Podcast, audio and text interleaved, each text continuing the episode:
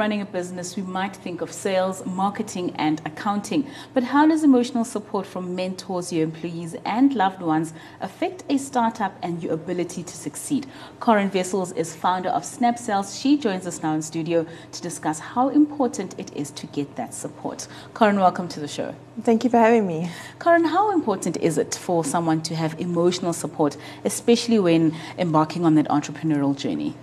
You know, it's more important than what we think, and it's something that's not spoken about. Right. Again, like you said, when we think about building a business, creating a business, we focus on structures, systems, processes, but we forget about the soft skills, the soft side of things, and that is where the emotional support comes in. Yeah. And it does get neglected. That's true. What conversations should we then be having with our loved ones with regards to support? And what exactly are we looking for when we're asking for the support? So I think we should be upfront with our loved ones, especially when you're starting a business, and explain to them the kind of journey that you're going to embark on, the support that you'll need from them in terms of emotional, mental support is imperative to make this a success. Yeah. And it's going to have a certain kind of draining on the, the relationship if it's not managed and you don't speak about it. So you have to say to your partner, look, we're going to have a time out every night or once a week and just talk about the week, what has happened, how, how are we feeling, where are we currently. Right. So we're looking into maybe I can't make certain sports activities for the kids over the weekend, um, financial obligations, because some people think that when you start a business, then boom, you're in it for the money. What sort of instances are we looking at? Exactly things like that. So it's, we are going to sacrifice time. When you're a business owner, your day starts perhaps 6, 7 o'clock in the morning. It could end 11, 12 o'clock at night. There may not be time to spend time with loved ones, with your partner, with your children, with your parents. And they need to understand this from the beginning mm. that there may be sports matches missed, that maybe date night has to be set once a month to make time for each other. And this is the kind of things that you need to talk about. Mm. And as much as we're looking for cheerleaders, you also find cheerleaders that don't really give you the full truth. How do you find a balance between people that really give it to you as it is and those that just give you a pat on the back and say, well done? I think you very quickly learn who are the genuine people who understand what you're going through. They appreciate the kind of risk that you're taking. The look, this journey that you're on, it's, there's no uh, guarantees. It is a bit of a, a risk-taking adventure and again, you'll quickly learn that there are certain people who have your back and they will tell you as it is. And there are those who will falsely praise you mm. just to say that they have been with you on the journey. And your intuition, your gut, will tell you who are the true ones. That's so true. And as much as we need support from loved ones, you also need support from your employees. Mm. How do you garner that support and mutual respect, and also just for them to understand the vision that you have for the business and be with you on the journey? I think the key thing there is not only getting their commitment, but getting them to buy into your vision and for them to understand the long play. Where is this business going? And for them to understand their worth. How do they fit into the business? Without them, without that one component, things could fall apart. Uh, another thing is to give them a voice and to ask them for their opinion. It's not just I say and you do. Mm. Come to the table with perhaps ideas, solutions, and let's incorporate it in what we're already doing. So that is very important when you do have your employees' support. In instances where they are not really with you, they don't understand your vision, what normally happens in such cases? Well, I think the relationship starts falling apart.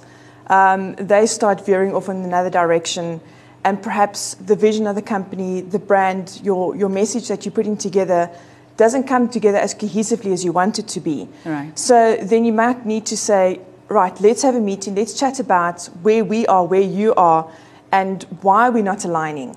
Are you not buying into our vision? Do you not feel the passion, the commitment? Perhaps you're in the wrong job. Maybe we should place you in another department. Maybe your skill set will be better there. Mm-hmm.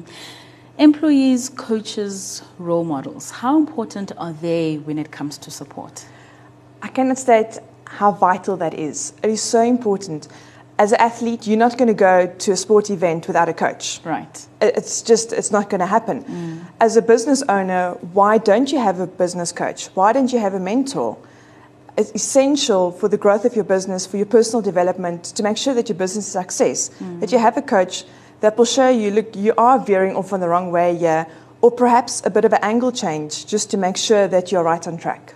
So, how do I go about finding this coach? Is it someone who's in the same industry as me, or are business principles the same throughout? Where do I start?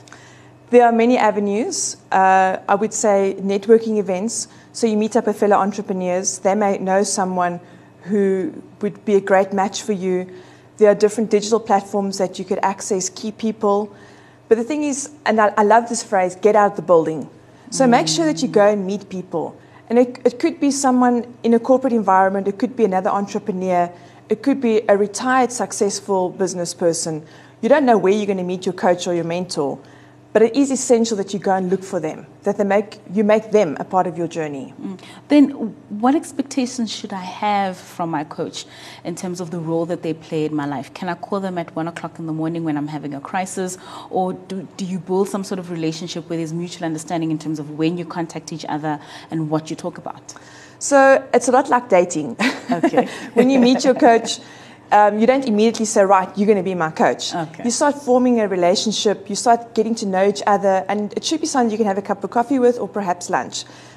As this relationship forges, you start developing into this coach kind of role, and you determine from the outset what are the barriers, what are the, the boundaries that you're going to communicate with each other. Am I allowed to contact you when I have a crisis, one o'clock in the morning? Or is it okay for me to phone you seven o'clock? Do we see each other once a week? Do we have a Skype call once a month? Do we meet for a cup of coffee? As things that you need to talk about. Yeah.